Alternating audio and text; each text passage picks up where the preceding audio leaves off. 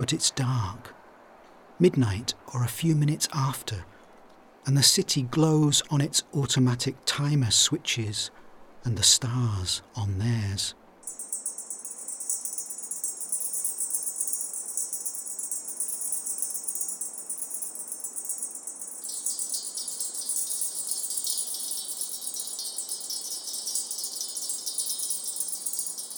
The sky nothing like restored from where you lie, sprawled on bits of Rome.